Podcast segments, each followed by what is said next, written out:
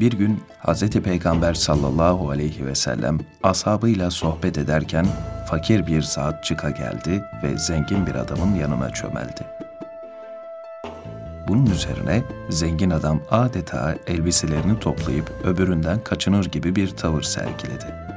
Bu hareket üzerine Resulullah sallallahu aleyhi ve sellemin yüzü değişti ve ''Ey falan'' dedi.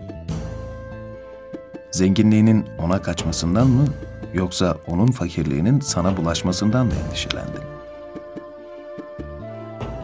Adamın zenginliğin zararı mı var ki ya Resulallah diye karşılık vermesi üzerine Peygamber Efendimiz sallallahu aleyhi ve sellem evet dedi. Zenginliğin seni ateşe çağırırken fakirliği onu cennete çağırıyor. Bu cevap üzerine adam endişe ve telaşa gark olmuş vaziyette. Öyleyse beni ondan ne kurtarır diye sordu.